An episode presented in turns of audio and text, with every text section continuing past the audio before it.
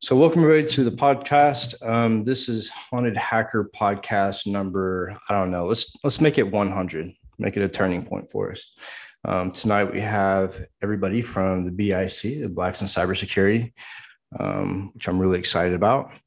And so what we're going to do is we're going to start off with a little bit of news, some updates, and then we'll go right into the interviews. I'm really excited about this. So the news regarding any new news other than this is episode 100. The anniversary is coming up on the 30th, and it'll be a 24-hour podcast that'll go through Halloween Day. So it'll be really cool. We'll have some DJs and some special guests. And everybody's welcome to come. Other than that, we're going to get started. So I have four of you guys here tonight, which is pretty awesome. I have to say this is the most number of guests we've done at one time. So bear with me here. So Blacks in Cybersecurity, I know a lot about the group and what kind of stuff you guys do, and it's pretty phenomenal. And what I'm going to do is have you guys introduce yourselves one at a time, and give us a little bit of your background and kind of who you are, what your journey was like, and what you do for BIC. Since Nico is to my right, Nico, why don't you go ahead and start? You're muted though. Yes, pardon my laughter. Hi, how you doing, everybody? My name is Nico Smith. Call sign Socks. I am the director of Red Team Operations for Blacks in Cybersecurity, and I'll try and keep everything into a cliff notes. I have roughly about 17 years of experience in IT, with about 8 of those years being focused in InfoSec. I've acquired I own a Slash 24 and some rack space, and I'm leveraging that in order to develop red team operations such as CTF builds for BIC, and as well as reaching out to the community and providing desktop as a service during COVID times for underprivileged youth. So that's pretty much me in a nutshell. That's pretty awesome. Thank you, Nico. And why don't we go with Alex next, since she's to your right. Hey, Alex, you're muted.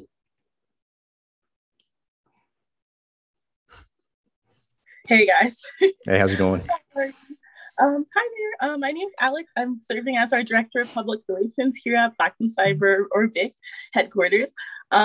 And I'm just diving into my InfoSec education, as well as just understanding the InfoSec community, coming from a marketing background. So every day I'm always learning something new. Recently, I restored my iMac. So that's been my little journey here, learning more about cyber, learning more about computers, and just venturing in on my journey. Awesome. Thank you, Alex. Garrison, why don't you go ahead and go next? Sure. Hey, everyone. Garrison Best, Director of Communications for Blacks in Cybersecurity HQ. I have about 5 years of experience in cybersecurity, specifically on the consulting side. So I do a lot of client-facing work. And I've been rocking with BIC. Love it. Love the people, love the community, and just love growing the cybersecurity field. Awesome. Thank you, Garrison. And last but not least, the Chief in Charge, Michaela.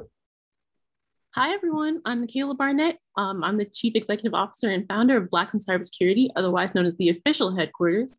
Currently, I am a consultant at a premier consulting firm, and I consider myself a cybersecurity hobbyist. My interests include offensive security, developing capture the flag challenges, playing capture the flag, and teaching others. That's awesome. Well, thank you guys for coming tonight. So who wants to talk about the organization as a whole? Who wants to be the first one to lead off? You guys just want to have an open discussion about BIC and the kind of stuff you guys are doing right now. You want to fly that way?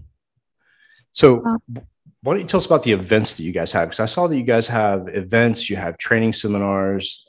You guys do all kinds of stuff, mentorship, just an insane amount of stuff. So tell me about what it's like to run this group and provide this type of service and community to other people. I mean, you guys have a huge presence on the internet. So why don't you tell me what it's like to be part of BIC and kind of what you guys are doing?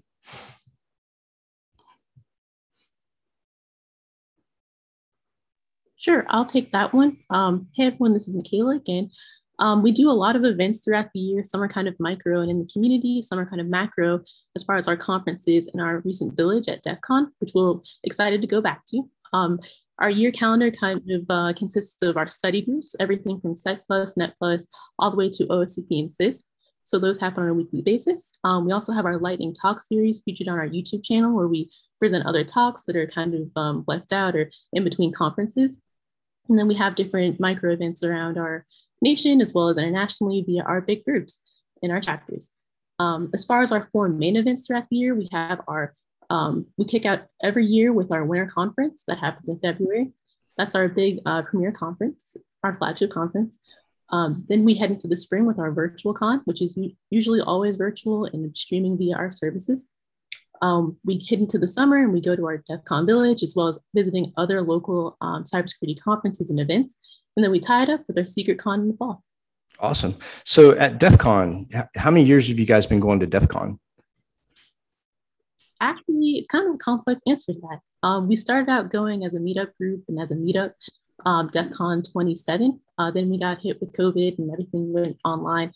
So we tried to have a few virtual events and we had our first inaugural village this year. Cool. Awesome.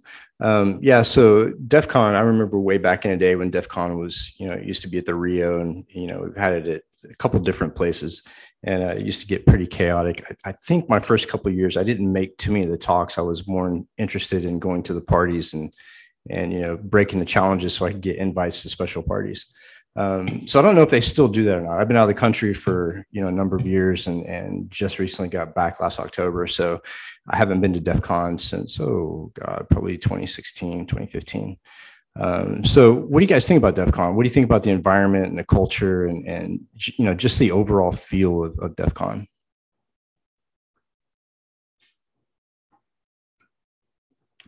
Nico? Cool. So, go ahead, Garrison. Go ahead. I was going to say, so our village was my first DEF CON.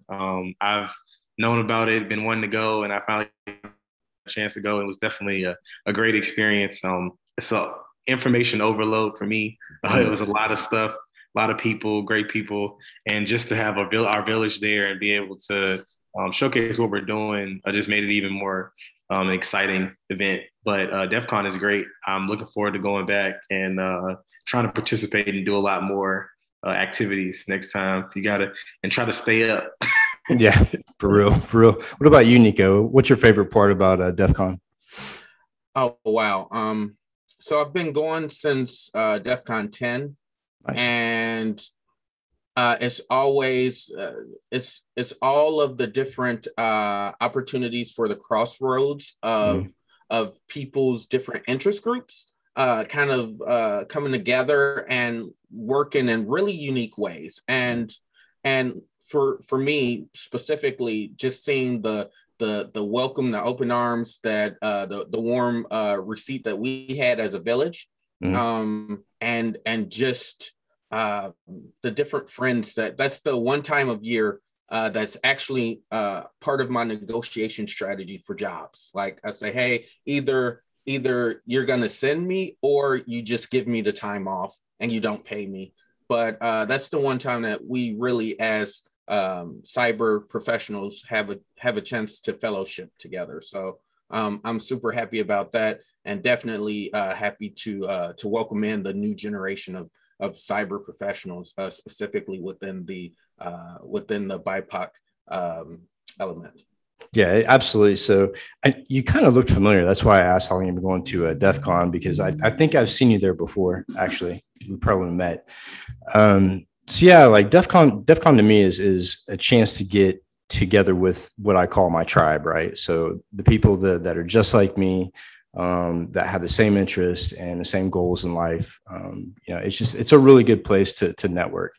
And, you know, looking back at my first days in DEF CON, I met some of my best friends. I met Tom Ryan, met Ralph Eshmandia, and Luke McCombie, Pyro from DC 303. I'm actually working with him now. So we worked together at a company called Blue Bastion and doing red team and blue team stuff. So the friends that you make in that culture tend to be friends that you keep for a very, very long time. And that's what I like about it. Alex, did you get a chance to go to DEF CON?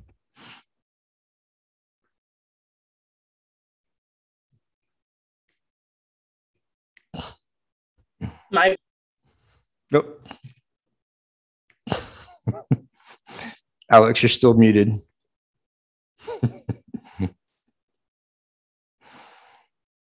Unmute. Can you hear me now? No, we can. I don't know why I was muted. I definitely clicked the button. Ah, okay. Well, to answer your question, I didn't get a chance to go this year because for some reason, Texas wasn't flying anybody out at that point to Las Vegas. But it was nice to be boots on the ground. I definitely got the full DEF CON experience of being up 24/7, making sure everybody had everything they needed, and going and organizing as well everyone's itineraries to getting to the locations and getting us ready, as well as making sure we had everything we needed for our village. So that was really fun. It was nice to see everybody having an amazing time, and as well as networking, creating that friends and community that BIC is known for. But also, we had a documentary created for us from our videographer that many could view to feel like they were there with us as well. So if people are interested in that, they can certainly check it out on our YouTube channel. Absolutely. I'll probably be posting that in the show notes so everybody can get a good look at it. And I'd like to watch it too. I haven't seen that yet. Sounds pretty interesting. So do you guys do podcasts as well, or have you thought about doing podcasts, or what's the plan for that? Well, that's definitely something we could see to be in the works for BIC HQ as a whole. I'm sure everyone else would be interested in it too, as we expand more of our branding, but also expand just more things that we do as an organization. So I wonder, Michaela, what do you think? Oh, we are on SoundCloud as well, so there's that. I was definitely going to elaborate on that. Started kind of pulling the audio from our YouTube channels, putting them on SoundCloud, and in the process kind of converting that so people can have something to listen to as well as watch. So we're definitely interested in converting our talks and different panels that we've had into podcasts. That's a lot of fun. I think podcasting during the pandemic, podcasting got really, really popular. And it seemed like everybody and their brother came up with a podcast. You know, I actually came up with mine last October, and it was just, fly by night type of idea between me and my roommate. And it was like, well, we got something to talk about. So might as well, have fun with it. And it turned into this, a full blown show. And I think with what you guys do, the more that you can get that word out and the more that you can spread it, the better off everybody will be. I talked to Tanisha from Black Girls Hack earlier this season during the podcast. And, I have to say, coming from DC, that's where I was born, was in DC, and seeing these type of groups pop up there, like, makes me happy. It makes me happy that, people are actually getting the word out and spreading the word and actually building the community a lot more. I remember when I first got into hacking, it was very much a niche type activity, and the personalities tend to be so similar. There wasn't a lot of diversity. But it's nice to see like all types of people joining, hacking groups or joining DEF CON from all over the world.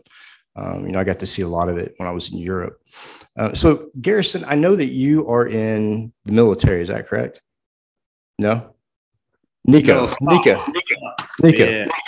Yeah. I saw you in your uniform. So you're part of correct me if I'm wrong, a cyber warfare unit. I'm part of a cyber protection team currently. Part of one of the cyber protection teams within the U.S. Army National Guard, and I'm currently beginning transfer back to the civilian population. So within the next 60 to 90 days, I'll be back in the civilian sector, looking to leverage my civilian acquired skill sets. Back for the fight for good, right? So super looking and being excited about that, and always proud of my opportunity to serve this great nation. Absolutely. So did you serve active duty time and then you did your reserve time, or was it strictly just reserve time? So I started out as a 11 Bravo, which is an infantry guy, right? That's back in 2002. got injured, got out, still wanting to serve following September 11th, things like that. Found a new different way for me to come back in because I was previously enlisted, became an officer, still having that passion and desire to serve our nation, and was actually military intelligence. And from military intelligence, I happened to be one of those weird guys that was an MI guy that spoke cyber or spoke signal. And that just kind of opened up the pathway for us to open up doors. So that led me from being reserve or National Guard into an actual active duty status for a small period of time, a short deployment down to Meade, where we built some really amazing things for Cyber Command. And since then, everything's been kind of AGR, which is like your full-time active duty and reserve status, right? Right. So, right. I mean, I have nothing but a lot of fond memories of the ability for me to leverage my civilian acquired skill sets and working directly with the 91st Cyber Brigade, so shouting those guys out, and also leveraging about 40 hours a week to support BIC and mentorship and different passions that I have that can't quite be captured in the uniform. Yeah, absolutely. We have similar backgrounds. I was military intelligence as well, with signal intelligence. And actually, I was born at Fort Meade, so I know that area very well. And I actually served at the Joint Force Intelligence Command in Virginia. And before I got out, transrated over to CTN, which was the Navy's new cyber warfare rate. I was one of the first into that rate. We didn't have a class or a test or anything. You just went before board and answered some questions. So yeah, it's cool to see that background. It plays very well in cyber. I see a lot of guys that came from those ranks from intelligence into cybersecurity and red teaming, blue teaming. It's really good. It's a really good transferable rate from the military. So, Michaela, tell me how BIC came to be and kind of the vision for BIC and whose idea was it to form BIC? And tell me how it was like building this group and coming up with the vision and putting it into action. Sure. I'll definitely go into that story because it is quite interesting. But first, I wanted to mention that we do have our military relations program starting up and running. So we're interested in connecting with that community and bringing those resources. But absolutely. Back to your original question. So 2018, I'm freshly turned my tassel from college. I'm walking around my first B-Sides DC, and I'm looking around. I came from a historically Black college university, Delaware State University. And after being kind of immersed in my culture for 4 years, I came back out into the world ready to be an awesome practitioner. So I was looking around and I was noticing there wasn't as much diversity as I was accustomed to seeing. So I turned to my college friends and was like, hey, we should do something about that. We don't really see a lot of opportunities for our community and our culture. And one thing I noticed was that a lot of these opportunities are often really affordable and really accessible. We just don't really know about them as a culture and a community because it's just not as much of an aligned career path as it could be. So that's just one thing that really drove me to say, hey, let's get our resources together. Let's try something. So we began as a group chat, and the group chat kind of went around different communities and grew, and then we broke off into chapters. So we had what we called BIC ambassadors. Our first 9 campus ambassadors at HBCUs would gather up their classmates and just have meetings, talk about cyber, do captive flags together, kind of just build that community on their campuses. And then that branched out to local locations, and it became this kind of network of group chats and people just gathering people together to have conversations, do dinners, do different activities. So that was the first phase, just kind of getting out there and like branching out. Then we became a meetup group. So we had our very first mini-con in Greenbelt, Maryland. I remember that day. Very interesting and tumultuous because me and my friend were like, oh my gosh, what if nobody shows up? What are we going to do? So we gathered our stuff up. We got our little projector and our little cheese board. We thought we were cool with the cheese board and like some sodas. And we're like, all right, that should be cool. So We had a couple speakers. Some people came with their slides. Some people just stood up and spoke about their experiences. And at the end, we just became a closer knit group of people after that. And then it kind of snowballed from there. People wanted mini cons, different locations wanted ambassadors. And before you knew it, we had our very first winter conference in February of 2019, which is crazy to think that's almost 2 years, or maybe it is 2 years. But there we had a lot of firsts. We had our first Black owned and operated Capture the Flag hosted by Nico Smith, otherwise known as Socks, Socks CTF, which was really impactful because a lot of students had never seen themselves in that light before, that they could be engineers of such interesting challenges, or they could even pursue cyber. So that really made an impact. And all the way up to our first group of speakers that were made up of those who were kind of known, those who may not have been as comfortable to speak because they didn't see very many people like them. So that was a really impactful event.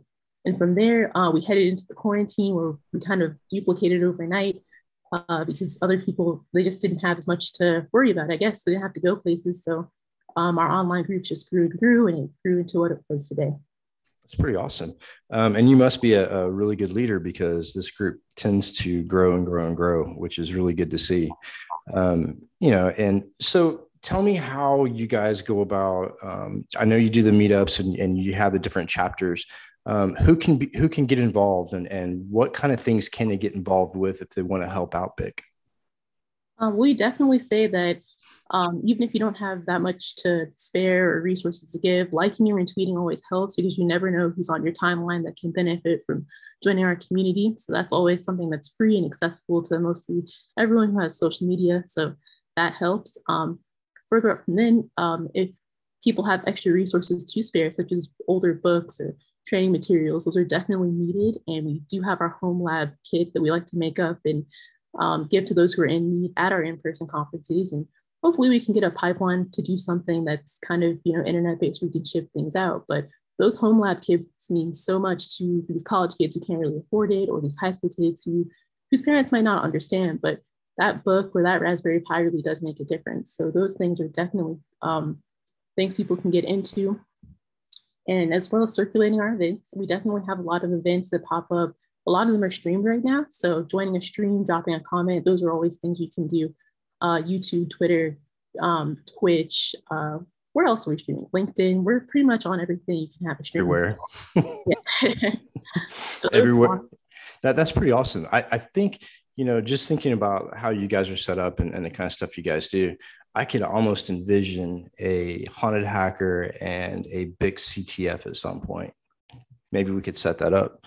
I'd be really interested to open it up and you know, have like a mentor moment and bring some of the kids that are interested in cyber and involve them in the CTF. I think that'd be really cool. Plus, I haven't done a CTF in a while. I think it'd be a lot of fun.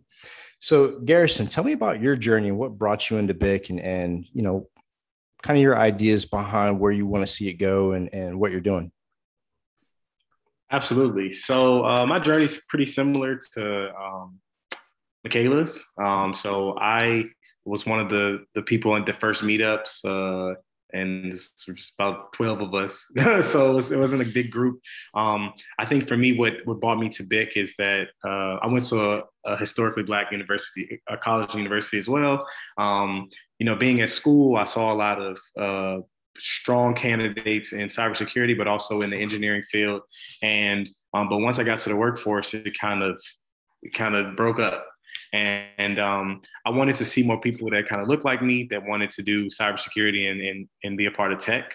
So when I ran across the meetup, it was just cool just to be able to talk about have a conversation about cybersecurity, to which most people, you know, everybody doesn't know cybersecurity. Nowadays, it's a big topic and people are learning more and more about it. But, you know, it hasn't always been a trending topic all the time.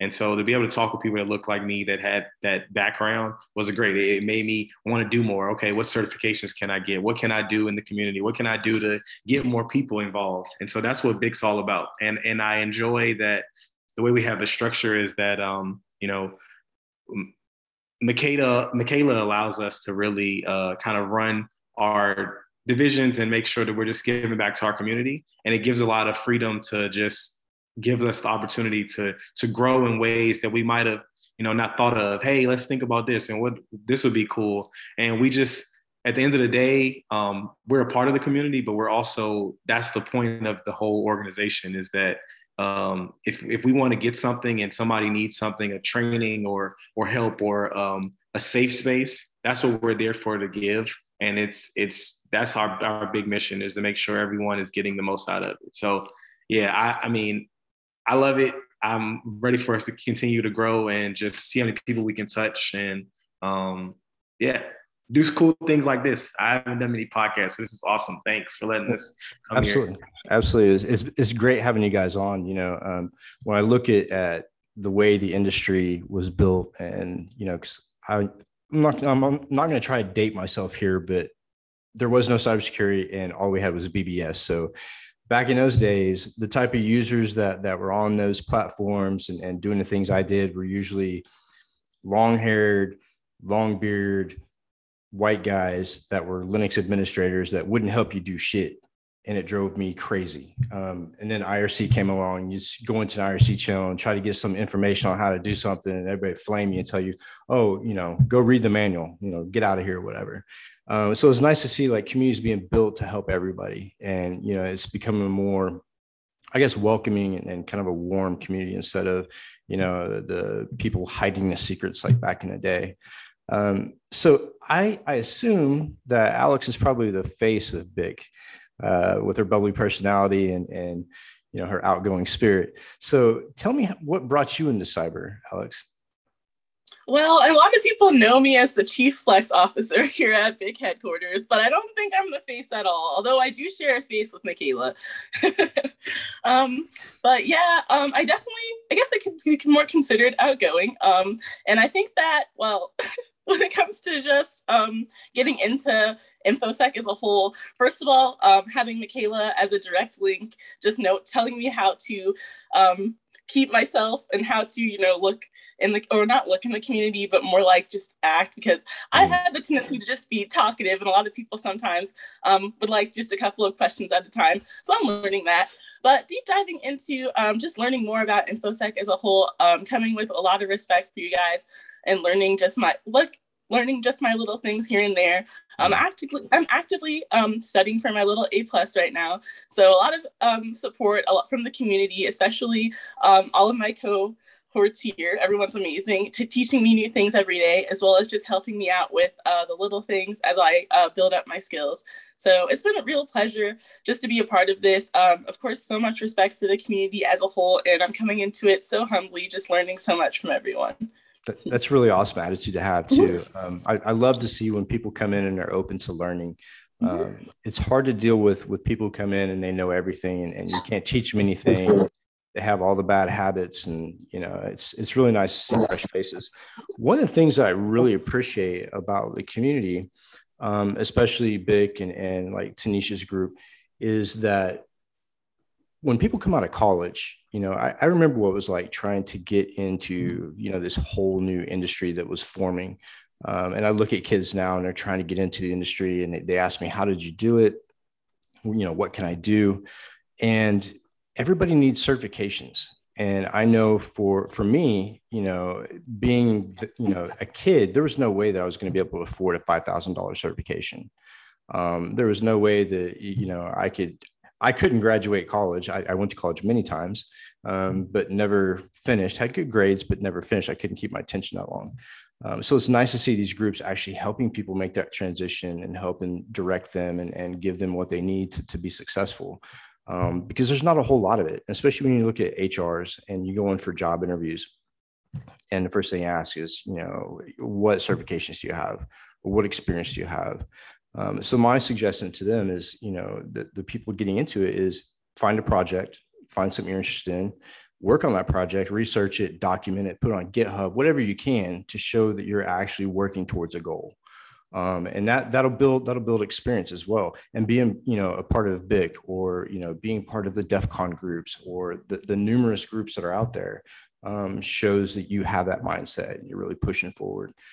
Not everybody's as fortunate as, you know, being able to go into the military and come right out and, you know, bam, you know, they've got a job. It's really difficult for some people. So I really appreciate that. So you know, given the fact that you guys do all of these things and you know, it keeps you busy and you guys have so many events every year, how do you guys balance your time between BIC and personal lives? Like, you know, tell me, especially Nico, tell me how you do that, because I'm interested. Time is a man-made construct. That's about where I'll put it. So if anyone has seen me talk on my Who Am I slide, I have at the top father of two, right? This is my favorite, my most treasured job in the world. So looking at the ability to organize and kind of time manage really has to sink. And I think it speaks very deeply to this idea that I think people are coming around to, which is cybersecurity as a lifestyle. And you have to have the passion to do so. Mm-hmm.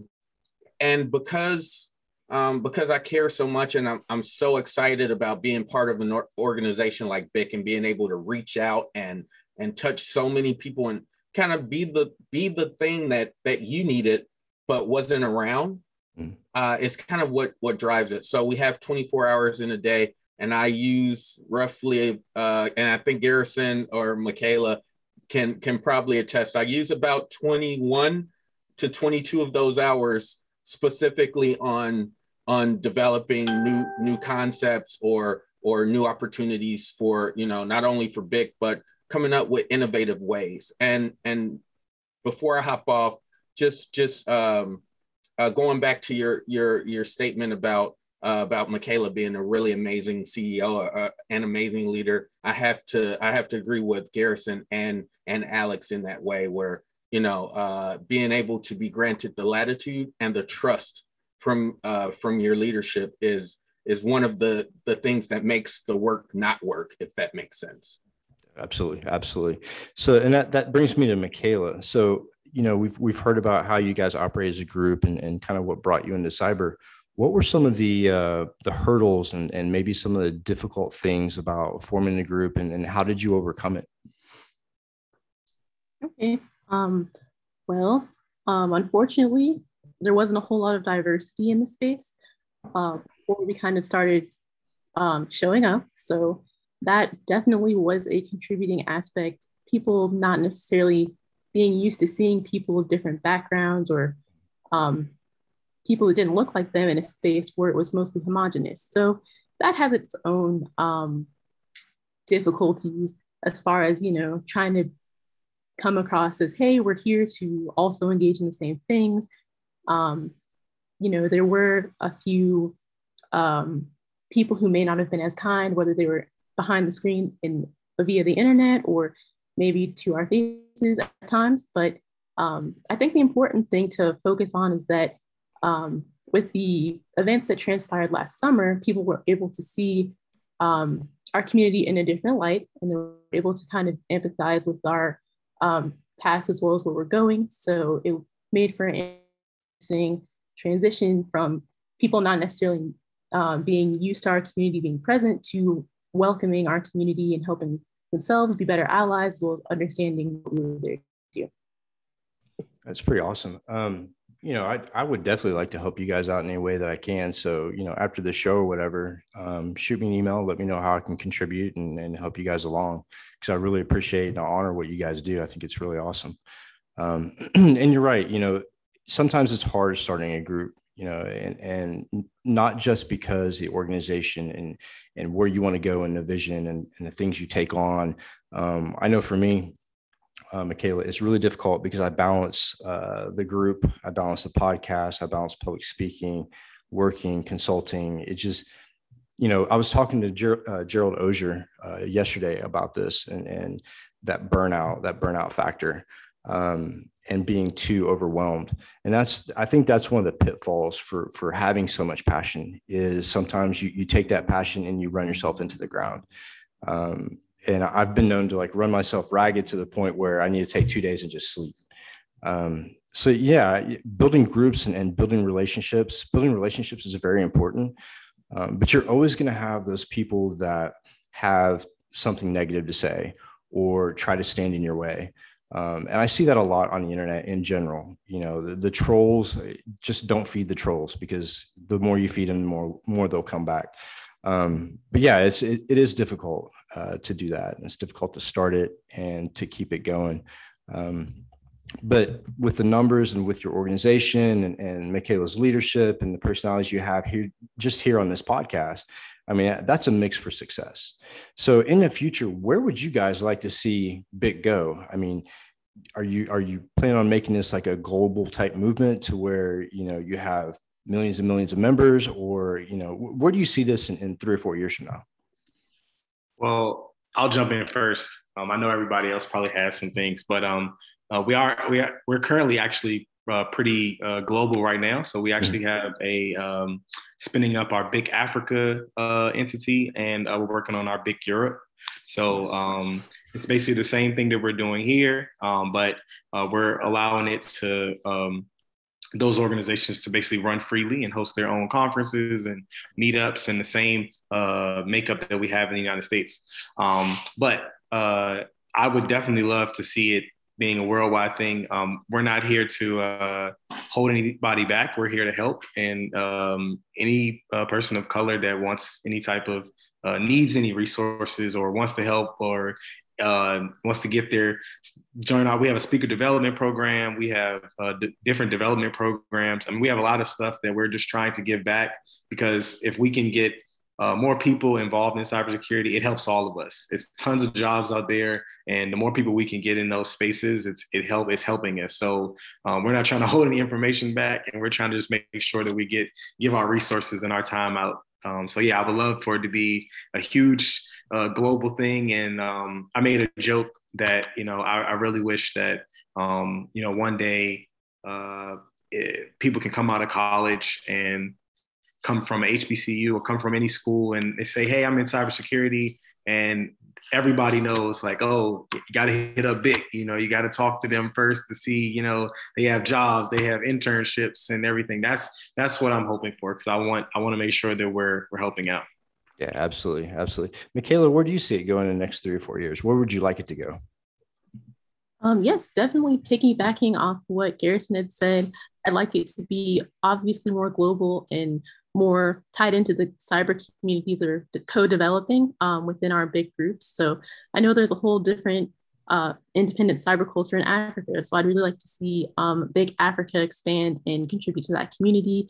I know that's different from Europe and Asia and the other places that we're expanding. So definitely emphasizing that global expansion. I'd also like to see us cultivate more capture the flag teams at HBCUs and at high schools, so that people can learn to love the game like we do and contribute to that as far as maker and hacker spaces. Yeah, awesome. Speaking of Africa, you guys should probably touch base with Johnny Long. Johnny Long has Hackers for Charity, and he spent a lot of time in Africa, him and his wife, helping bring technology to different places within Africa. And he's got a lot of great stories. He actually, I think he still lives in Maryland, I believe. But I'll see if I can't get you guys hooked up with them.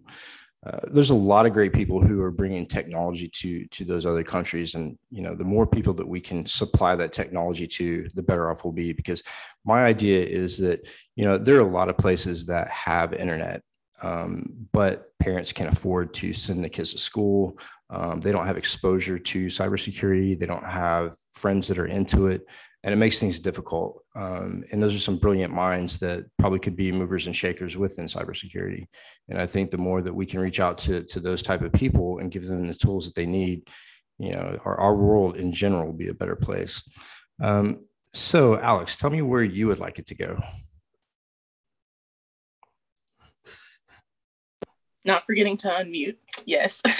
Well, as someone I'm looking at our bigger picture, I'd love to see us continue to grow. I'm very excited to go to our big Africa conferences, speaking those into existence, as I know they're going to come through. So that'll be an amazing experience. I'm excited to see us continue to partner, just like you've been saying with Tanisha and Black Girls Hack, one of our partners. I'd love to consider new partnerships in the future, just so we can continue to spread our word out, as well as get as many resources to our our kiddos, our CLADP program, as well as our newer community members as soon as possible to get them up and running, as that's one of my personal passions as a newcomer as well. So I'd love to see that for BIC. Right on. Nico, what about you? World dominance or where are we going with that? Absolute world dominance. Michaela touched a little bit on kind of where I'd like to see us go, and that's in the CTF realm, as it's one of the best ways for people like us to maintain or to develop skill sets. Mm-hmm. But more to the point, I'd like to see more Black content creators, so CTF developers, and that's more inside of the wheelhouse and where I'd like to see BIC kind of expand, as well as, you know, ownership of IP spaces and, you know, really hosting and owning the very infrastructure that we're leveraging in order to execute the different things. So just watching that just grow as quickly as possible, as well as the people, the men and women that are supporting those type of initiatives. Awesome. I don't know if you know Alton from Vonahai.io. It's an automated pen testing platform. They were one of our early sponsors for the podcast, and he's got an interesting platform that helps, you know, kind of automate pen testing and write and build reports. He'd be another great asset to talk to. Really good guy. But yeah, I mean, there's so many ways to branch out in cybersecurity. And I think that for me, one of my biggest hurdles was going out and putting myself out there. That was the hardest part, walking up onto a stage for the first time. You know, I have neurodiversity and, you know, doing a podcast and being public and being in front of people is a huge step. And I like the fact that you guys have a speaker program to teach people how to do public speaking and make themselves more confident in getting out there and sharing. So I think one of the big downfalls that we have in the industry, there's so many brilliant people, but we only hear from a select few repetitively. And it'd be nice to have more speakers and more people share what they've gone through in cybersecurity. And be accepted in the community. Because I feel like, you know, like I said, I feel like there's a very small percentage of the people who actually get their voices heard on a routine basis. And it's kind of why I built the podcast, was to give people a chance to tell their story and to get their word out and help other people. Because I didn't have that when I started. I got kind of thrown onto a stage in Scotland in front of like 40 people. And to me, that was a huge crowd. And then last week I went, so my career started out with 40 people in a college classroom in Scotland back in 2018. And just last week I was in front of 1,000 people, all over the world. So, I mean, there are so many avenues and so many opportunities. And as long as you believe in yourself and you have the confidence, and you have the support, I mean, there's no telling where you can go. So I really like that about the groups that you guys build and what you have going on. I mean, I think it's really genuine. So tell me, Nico, what's the hardest part about teaching red teaming to people who don't know about red teaming? So I know for me that sometimes that's a dilemma. Tell me how you approach that. The best way that I could could explain it is I approach it as if I'm teaching a different language. Mm-hmm. So, because it definitely is pedagogically, when we start talking about what's necessary in order to solve the problems, it comes from an array of different, there is no one way. And sometimes that's a really great thing. And sometimes it's a bad thing, because the repeatability aspect that people are accustomed to seeing. So when some of the hardships come from lack of exposure or confidence, as some people have spoken to, and to that, one of the things that I do to try and really help people who are trying to learn how to CTF or how to get shell or something like that. One, I research a lot, and two, I think Plaid Parliament of Poning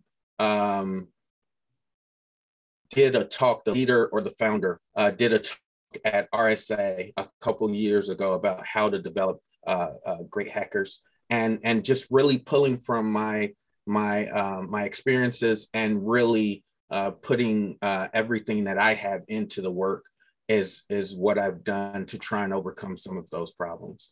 But as far as the community that we're facing, I think a large part of our hardships always lie inside of lack of access. Mm-hmm. And so I try and tear down as many, so that goes back to the whole /24 purchase and having infrastructure that translates to now you don't have to have a computer to participate. I can provide that to you. So that a labor of love.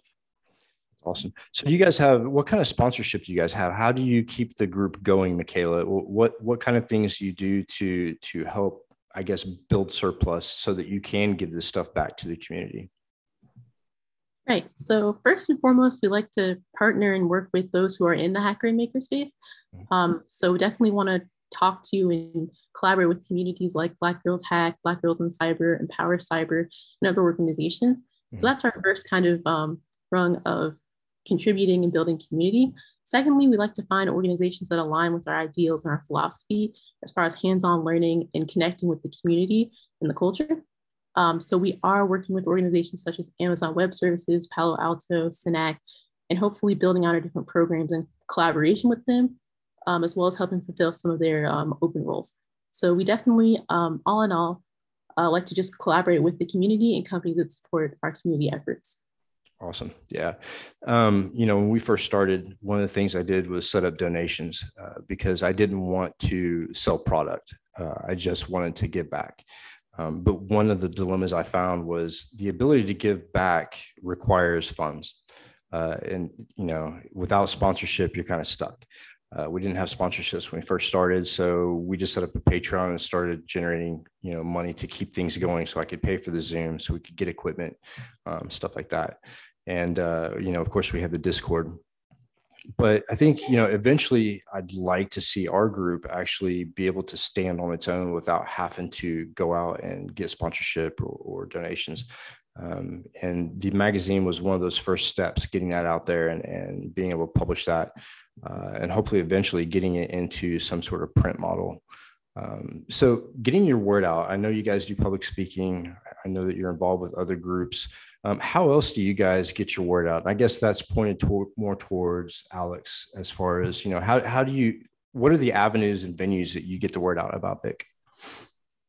Well, ultimately, our community is one of our fastest spreaders of news. I mean, on that, not just within our Discord community, our LinkedIn community, and then overall on YouTube, that's upwards of like maybe 17,000 to 18,000 people as we put all that together. So our community is strong, very much so community first in that aspect. But when it comes down to our public relations and strategy in regards to that, we often with our partners, but also within publications, going on podcasts and appearances such as this, as well as uploading a lot of what we do on YouTube and our conferences, as well as their talks and whatnot that generate a lot of viewers, but also a lot of interest in our community as well. So ultimately community driven first, but then as well, having appearances like this really help spread the word about BIC. Yeah, absolutely. So this podcast will be shown on Tech Strong TV at some point, and it'll be played 3 times in 1 week, and they have roughly something like 10,000 viewers. So hopefully that'll help generate more for you guys. So I always like to ask my guests, you know, if there was one thing that you could change about the cybersecurity industry, and one of your passions that you really want to change that's not going so well, what would it be? And I'll go ahead and start with Nico first.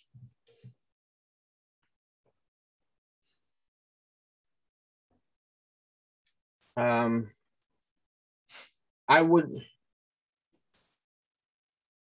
say that cybersecurity as a whole, from the defense and even the offensive side, needs a new branding campaign, needs a new ad campaign. Because right now there's a weird preference over, hey, I want to get my OSCP. I want to be offensive, right? And that's okay. I'm not bashing that, but I think in that we start to lose the value that blue team brings to the table and the fact that if I am red teaming for a company, I'm actually blue teaming for them, right? So I think through more honest dialogue about understanding how different exploits occur inside of networks will help people more visualize the reason why we need a better budget for cybersecurity, and that all automated solutions are not the way, and ultimately that the skill sets that are presented the skill sets required to be successful in cybersecurity aren't always captured underneath the umbrella of computer science. It could be from a person with a fine arts degree. Wink, wink. So who has that? That's me. Yeah. Nice. So I do see the value in those things, but I think that a little bit more honest dialect in that way. And I think the more that we have these non-standard thinkings or thinkers inside these spaces, then opens up that neurodiversity that we're always looking for. And that in turn opens up the door for actual diversity within our community. Yeah, absolutely. Absolutely. So you brought up a good point about red teaming and blue teaming. So, the industry as a whole kind of looks at people coming in industry. The first thing I hear from all the kids is I want to be a hacker. Next question is how much do you make? So those two factors alone drive me nuts. And what I tell people, what I tell my analysts on my MDR team is that in order to be good at either side, it doesn't matter which side you pick, but you've got to know both sides. If you don't know how to hack and you don't know what you're looking at, you can't defend it. And Sun Tzu said it best, the only way to beat your enemy is to know your enemy and become your enemy. So I rely pretty heavily on that. And I'm glad you touched on the blue team versus red team aspect of it, because that's always been, the issue. Nobody wants to be blue team because they want to be that, Hollywood genre of the hacker behind the dark screen or whatever. Garrison, what about you? What would you like to change about cybersecurity industry as a whole? I'm going to piggyback with what Socks said. I'm just looking for people to not overlook it and to make sure, like, no matter what you're involved in, you might have a skill that can be used in cybersecurity and utilizing what you're good at. Every time I talk to someone, I always tell them, like, find out what you're passionate about and then research that passion against cybersecurity and see what you can find, because everybody wants to be happy when they're working, right? And you don't want to just be going to work and be like, oh, I gotta pay this bill, so I gotta be here. So, but if you find something you're passionate about, you wake up happy and you know that, hey, I'm doing something to either help somebody or doing something that I appreciate. So okay. I just hope more people just think about, like, hey, like, if I'm interested in it, if it's something that I think that I might be good at, like, don't turn away from it because you think that you might not have the skills for it. Like, do your research and make sure you put the effort in, and then you can find out if it's for you or not. Yeah, absolutely. Absolutely. And Michaela, what about you? What would you like to see change about cybersecurity as an industry? I think just like everyone else kind of touched on, I'd like to see more emphasis on that neurodiversity, because that does bring the diversity as well as help connect dots more previously seen before.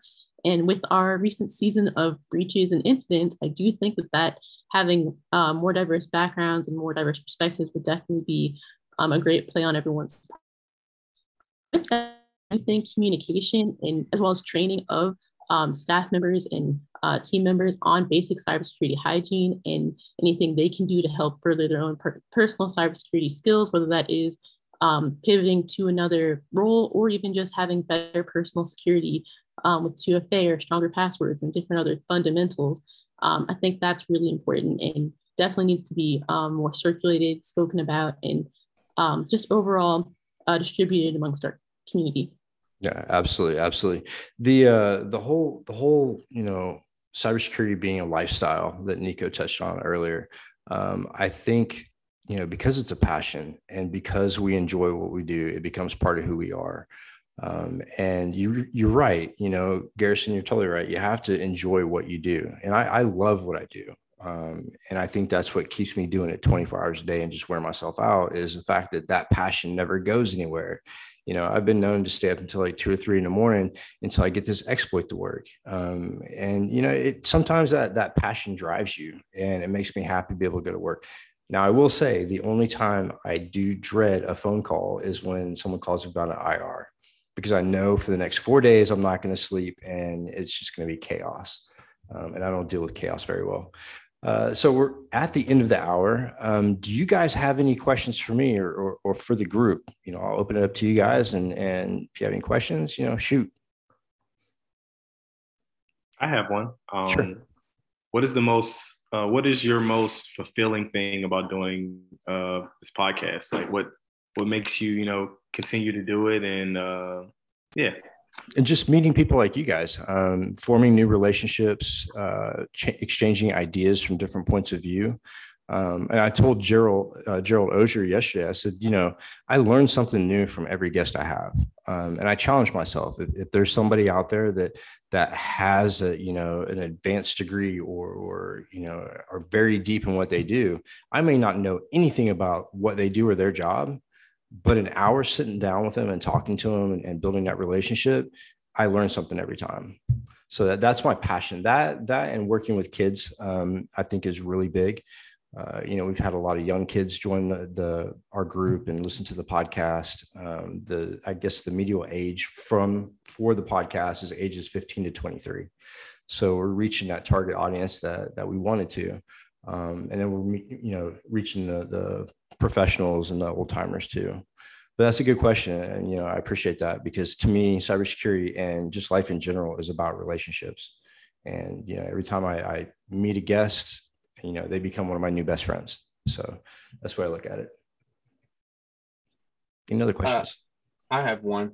Mm-hmm. As you're seeking to grow talent within your organization or even previous organizations, what's something that you can pass on to us as kind of a nugget or a takeaway as we reach out to try and mature young cyber professionals? So one thing I try not to do, and you know, this goes back as long as I can remember in my life, is I try not to judge people based on certifications or degrees. To me, certifications are important to get that base knowledge or whatever, but it's a test. And it's a very limited test. I like to see the way people's minds work. Creativity is huge to me. You had a fine arts degree. I went to art school as well. And I think in red teaming and penetration testing, you have to have a level of creativity in order to do those functions. So what I do is I look at, you know, how they you know, communicate, how their mind works, and how I came up with that theory about creativity and how the mind works, and you know, suitable for which position in cyber, is I went to Redmond, Washington in 2005 and interviewed for Microsoft. And I have to tell you, in 2005, it was a week-long interview, and there were no technical questions at all. The very first interview I had, I sat in a room and it was cluttered with stuff in this woman's office, and she says, "Pick an object in the room, and you know." I'm thinking of an object in a room, and you ask the least amount of questions it takes to figure out what the object is that I'm thinking of. So it's just deductive reasoning, and just little things like that. You know, that for lunch, they said, you know, "What's your favorite food?" And I said, "Well, since I'm from Texas, I love steak and potatoes or whatever." So they take me to a vegan restaurant. And so it was all just a mind game. They wanted to see how you functioned, how you communicated, you know, the way that you as a person is constructed. So I would say, you know, don't rely so heavily on people's backgrounds, whether it be in cyber or IT, because everybody has something to contribute. And I think when we become exclusive and we don't include everybody, we minimize and reduce the way that we fight risk, because it takes everybody's mindset in order to fight a problem. And I'm really a big advocate for women in cyber as well. And I think that, you know, we all think differently. And I think to make a balanced team and, you know, a good relationship is you have to have the male and female on the team to look at it from different points of view. When you close your blinders and you hire nothing but guys, you hire nothing but girls, you always lack something. And you see it all over the place. And those teams don't stay together. They don't have that cohesiveness. So I try to mix in a little bit of everything, but I don't shut my eyes when it comes to, oh, well, you don't have the right cert, I can't help you. Or, you know, when someone comes to me and says, well, I don't really know what I want to do in cyber, you know, then I look at what they've done in the past. You know, were you a doctor? Were you in the military? You know, and relate that to cyber. That's a good question. And, you know, hopefully, you know, more people will think that way, because I know that there's some organizations that if you have something in your past, like I do, they keep you from having a job. Or, you know, if you don't have that degree, or, you know, you don't know the right people, then they count you out. And I hate that about the industry. Michaela, do you have anything for me? I guess on the lighter side, what do you like to do outside of your podcast and working in cyber? Well, so like Socks, I don't have a lot of that time. You know, like he says, there's 24 hours in a day, and I'm not sure exactly how many hours I can actually say that I'm free. But I do enjoy content creation. I actually started doing screenplays for Alyssa Knight and her media company, doing screenplays and doing content for her events. And I think, you know, to me, that was something I'd never tried before. And I was terrified. You know, after the podcast, she called me, she said, hey, I want you to you know, be a writer on my team and, you know, help write these short films. And I was like, yo, I don't know anything about film and I have no idea how to write. So you probably asked the wrong person, but I challenged myself. I was like, you know, here's this, you know, top of the industry person that wants me to help them. And I was like, absolutely, and jumped right in. And I learned something new and I actually really enjoy it. That, and I do fly fishing. I love music. I used to like to travel until the U.S. decided they didn't want me to travel anymore. But other than that, you know, I just, you know, I did some professional boxing back in the day. Can't do that anymore because I'm a little bit too old. But yeah, I fought in Vegas in 2001. And that was another thing that I put myself out there and just tried, you know, and was actually halfway decent at it. But yeah, that's, I mean, it's important to have hobbies outside of what we do. But like Nico said, you know, this is my passion, and, you know, I'm always building something with the Raspberry Pi, or building a retro arcade, or, you know, setting up VMs to hack, you know, just constantly doing something. So yeah, that's my fun time. So what little I get, but I appreciate the questions. Any last words before we go? Anything you want to shoot out there to people listening, or, you know, get the word out about something specific? Go for it. Well, I just want to shout out my awesome team. I know you guys talked a little bit about me, but I really couldn't be the leader that I am today without my team. So Nico, Garrison, not Gary, and Alex, they're what make Vic great, and they're awesome. And it's great working with them. So shout out to them. And we also have an event coming up on Saturday that I think Alex wants to talk about. Absolutely. It's about that time for SecretCon. And shout out as well to our awesome team. I'm so happy to be a part of this. It's been awesome being on this ride, just seeing how we've been able to achieve this amazing feat, but also give back to our community and just be a part of that, and seeing so many people grow. We almost have one person a day telling us about a certification they've earned. So that's amazing. And just keeping that up within the community. But also, you know, of course, our next con's coming up. So shameless plug about that. Awesome. Well, I appreciate it, guys. And, you know, it's an honor having you guys on the show, and anything I can do to help out Vic or contribute, just let me know, and I'll be there for you guys. And with that being said, I'm gonna go ahead and shut it down, and I'll see you guys next time. And you're always welcome. See you guys later. Thank you. Bye. Bye. Good afternoon, everybody.